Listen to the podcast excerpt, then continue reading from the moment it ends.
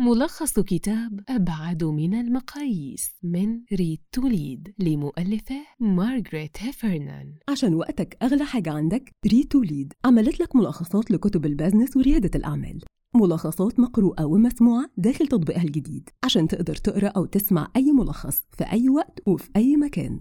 حمل التطبيق دلوقتي من خلال أبل ستور أو جوجل بلاي ستور Read to Lead. في عصر البيانات الضخمة أصبحت العديد من الشركات مهووسة بالمقاييس إذا لم يكن هناك أية أرقام وإذا كان هناك شيء لا يمكن قياسه فكيف يمكن للمرء أن يعرف الإجراء الذي يجب اتخاذه؟ بعض الأشياء لا يمكن قياسها خذ العلاقات على سبيل المثال هل يمكنك تحديد العلاقة بينك وبين عائلتك أو أحبائك أو مع أصدقائك؟ ربما لا وكما تعلم على الأرجح فإن الشركات مليئة بالعلاقات التي يمكن أن تؤدي إلى نتائج رائعة إذا كانت تعمل بشكل جيد. لذلك دعونا نلقي نظرة على كيفية نجاح هذه العلاقات الشخصية وما يمكن للشركات فعله لتحقيق العظمة من خلال تغييرات صغيرة. ستكتشف في هذه الصفحات أيضا ما هو رأس المال الاجتماعي وكيف يساعد الشركات على النجاح. لماذا يؤدي العمل لساعات أكثر إلى إنتاجية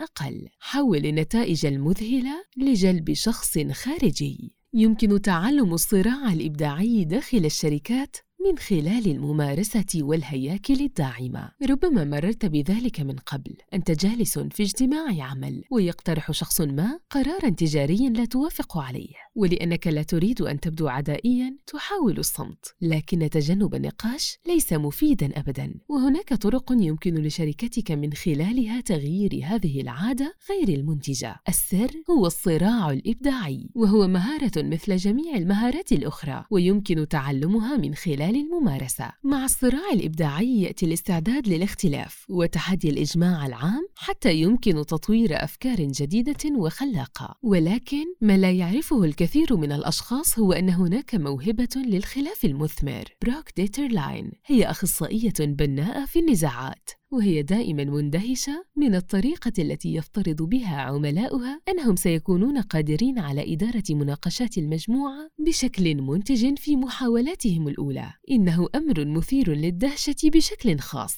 لأن الأشخاص يدركون أن المهارات الأخرى مثل تعلم لغة أو آلة موسيقية أو التحدث أمام الجمهور تستغرق وقتا وتدريبا وعندما يتعلق الأمر بالصراع الإبداعي القدرة على التعبير عن رأيك بشكل فعال ومواجهة الصراع وجها لوجه فإن الممارسة ما تزال هي التي تصنع الكمال. النقطة الأساسية الأولى التي يجب على الأشخاص إدراكها هي أنه يجب عليهم الاستعداد واكتساب حلفاء داعمين قبل أن يتعاملوا مع شخصيات ذات سلطة في مكان العمل. دربت ديترلاين أحد عملائها لوك من خلال هذه العملية عندما كان عليه الوقوف بوجه رئيسه العدواني أثناء التفاوض على عقد. لقد كانت الخطوة الأولى هي محاكاة كيفية سير الوضع. لقد فكروا في رد فعل رئيسه على التصريحات المختلفة، وابتكروا ردود فعل مضادة مناسبة للوك.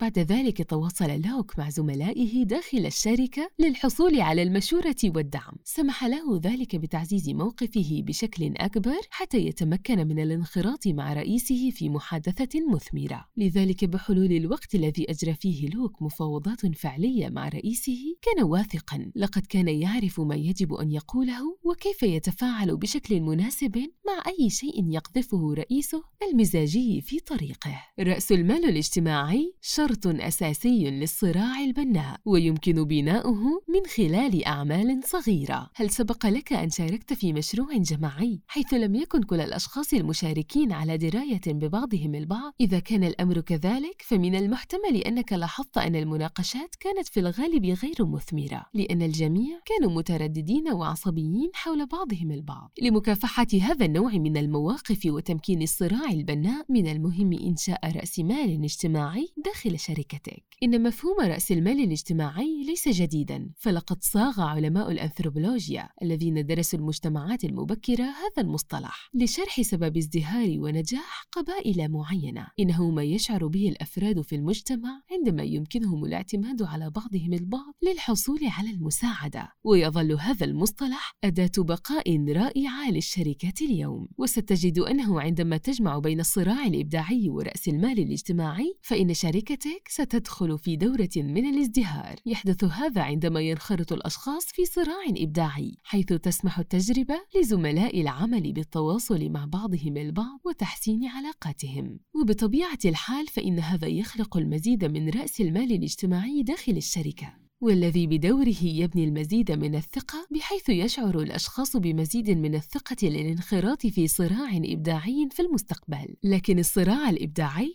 ليس هو الطريقة الوحيدة لبناء رأس المال الاجتماعي. استخدمت إحدى الشركات نوعًا مختلفًا من الإبداع للمساعدة في تحسين الجهود التعاونية بين الأقسام، وأطلق الرئيس التنفيذي مشروعًا على مستوى الشركة تم تكليف كل قسم فيه بإنتاج فيلم قصير يسلط الضوء على عمل قسم مختلف. لم يكن من المتوقع أن يصنعوا فيلما ليفوز بجائزة الأوسكار ولم يكن عليهم أن يفعلوا ذلك بل يحتاج الأشخاص فقط إلى اتخاذ إجراءات صغيرة من أجل بناء رأس مال اجتماعي. وتم المشروع على أكمل وجه. ثم اجتمعت الشركة بأكملها في دار سينما لمشاهدة نتائج. ولم تتحول الأفلام إلى إبداعية وأصيلة فحسب بل جعلت أعضاء الشركة غير المتعاونين سابقا يتحدثون ويتواصلون مع بعضهم البعض. العمل أكثر من اللازم يقلل من الإنتاجية والقدرة المعرفية والصحة. العمل لساعات أطول يعني إنجاز المزيد من العمل. أليس كذلك؟ في الواقع قد لا يكون هذا هو الحال. فمنذ أكثر من مئة عام اكتشف العالم إرنست آبي أن تقليل يوم العمل من تسع إلى ثمان ساعات يزيد من الإنتاجية الإجمالية. وحتى الآن تستمر الدراسات في إظهار أن الموظفين المثقلين بالعمل أقل إنتاجية لكن الشركات لا تزال مترددة في تغيير أساليبها. فمنذ اكتشاف آبي أظهرت العديد من الدراسات أن الأشخاص الذين يعملون أكثر من أربعين ساعة في الأسبوع هم أقل إنتاجية وأكثر عرضة لارتكاب الأخطاء. وكل ذلك يؤدي إلى شركة أقل كفاءة. ومع ذلك فإن هذه الشركات ما تزال عمياء إلى حد كبير عن هذه الحقائق. فبصرف النظر عن صناعات مثل الطيران أو قيادة الشاحنات حيث يمكن أن تؤدي ساعات العمل الطويلة إلى حوادث مميتة ولا يزال الكثيرون يعتقدون أن مدمني العمل هم أفضل الموظفين. وهذا صحيح حتى في مواجهة الأدلة الدامغة. على سبيل المثال في حين أن 50% من جميع عمليات الاندماج أو صفقات الاستحواذ تفشل. ويتساءل عدد قليل من الأشخاص عما إذا كان هذا يرجع إلى المديرين التنفيذيين المنهكين الذين يتخذون قرارات سيئة يمكن تجنبها من خلال العمل لساعات أكثر منطقية. يمكن أن يؤدي العمل كثيرا إلى ما يعرف بالرؤية النفقية. عندما يتعب الأشخاص تتضاءل قدرتهم على التفكير والمنطقية. وغالبا ما يصبحون عنيدين في اتخاذ قراراتهم. ويرفضون التكيف مع الظروف المتغيرة أو حتى التعرف على الأخطاء الموجودة. بطبيعة الحال في ظل هذه الظروف يصبح الموظفون غير فعالين بشكل متزايد في عملهم. مما يؤدي للأسف إلى الاضطرار إلى العمل لساعات أطول. والأسوأ من ذلك هو أن الإرهاق في العمل يمكن أن يؤدي إلى مشاكل صحية أيضا. وفي عام 2012 أظهر المعهد الفنلندي للصحة المهنية أن العمل ل 11 ساعة في اليوم يضاعف خطر إصابة الشخص بالاكتئاب. وبالإضافة إلى ذلك يبدأ الموظفون الذين يعملون أكثر من 55 ساعة في الأسبوع بإظهار علامات فقدان لغتهم ومهارات حل المشكلات بحلول منتصف العمر. كل هذا بالإضافة إلى أوقات رد الفعل البطيئة التي يمر بها الأشخاص المرهقون. يمكن للشركات أن تجد الابتكار من خلال العمل مع الغرباء والتواصل مع العالم. قد تعتقد أن العقل التحليلي للعالم والعقل المجرد للفنان من شأنه أن يجعل الاقتران غير مثمر. لكن مثل هذا الفريق يمكنه في الواقع تحقيق بعض الاختراقات المذهلة. هذا بالضبط ما حدث مع شركة روشي فارماسيوتيكالز فقد كان قائد الفريق ماتياس إسن برايس في حيرة من أمره عندما كانت مجموعته تحاول تحسين منتجات الشركة الخاصة بمرض السكري. كان يعلم أن فريقه بحاجة إلى منظور جديد ومثير. لذلك جاء إسن برايس بفكرة غير تقليدية وهي دعوة فنان للعمل مع الفريق. لقد كانت استراتيجية فعالة فبينما اقترب فريق العملاء من حل المشكلات بطريقة منطقية حيث اتخذت الفنانة كيلي هيوتن نهجا أكثر شمولية. وبدلا من التركيز على الجوانب الفنية تبنت منظور مريض السكري. لقد كانت أيضا متواصلة رائعة وقد سمح لها منظورها الجديد بطرح الأسئلة الصحيحة عندما كان الفريق عالقا. نتيجة لذلك في عام 2003 طورت شركة روشي عبوات خاصة بمرض السكري تحتوي على جهاز جديد مبتكر يسمح للمرضى بإدارة الأنسولين وقياس نسبة السكر. فيمكن أن يؤدي تفكير خارج الصندوق أيضا بالمؤسسات إلى كسر الحدود والتواصل مع الشركات الأخرى. تقليديا تميل الشركات إلى النظر إلى الداخل. إنهم يضعون سياسات وقائية ويركزون على المنتجات الآمنة للحفاظ على الوضع الراهن المريح. لكنهم في هذه الأيام يكتشفون أن الابتكار الحقيقي يأتي عندما تعتبر الشركات نفسها أجزاء تفاعلية من صورة أكبر للشركة. يمكننا أن نرى هذا التغيير في المنظور؟ في آرم وهي شركة متخصصة في تصميم البرمجيات وأشباه الموصلات.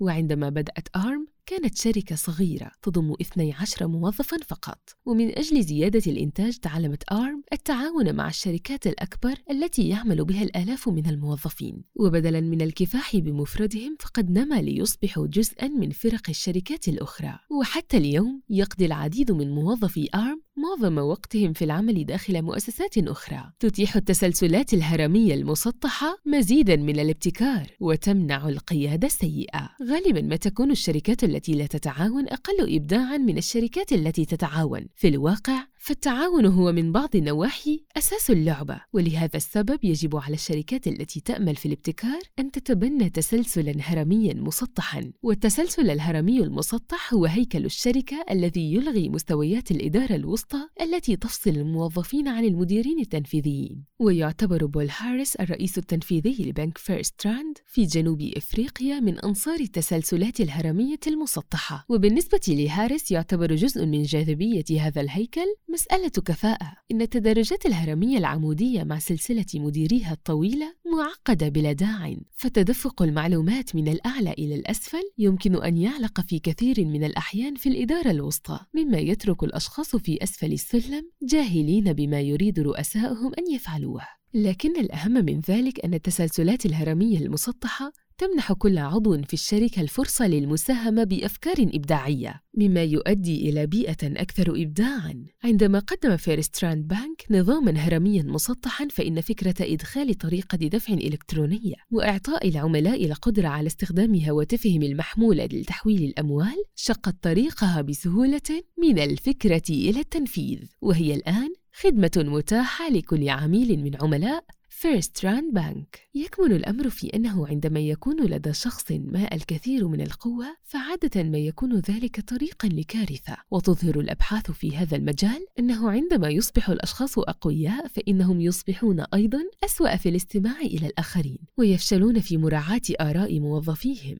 فهم منشغلون للغاية بمتابعة أجندتهم الخاصة لدرجة أن أفكار الآخرين ومشاعرهم ووجهات نظرهم تقع على الهامش. يمكن إرجاع العديد من السمات إلى حقيقة أن هؤلاء القادة الأقوياء يميلون إلى الشعور بأن كل المسؤولية تقع على أكتافهم. لذلك فهم يترددون في طلب المساعدة خوفا من أن ينظر إليها على أنها ضعف ويعد تنفيذ التسلسل الهرمي الثابت إحدى الطرق لتجنب أن ينتهي بك الأمر مع قائد سيء. ختاما إن امتلاك شركة ناجحة لا يقتصر فقط على تحقيق أرباح بمليارات الدولارات. بل يتعلق الأمر بتعزيز الإبداع والابتكار والتواصل المفتوح ويمكنك تحقيق ذلك من خلال بعض التغييرات الصغيرة ولكن المهمة مثل تقليل ساعات العمل تسوية التسلسلات الهرمية وتشجيع الأفراد على التعبير عن آرائهم وتغييرات بسيطة كهذه يمكن أن تحدث فارقا كبيرا. تولى القيادة من مكانك. لا يهم ما إذا كنت الرئيس التنفيذي لشركة أو موظفا منتظما.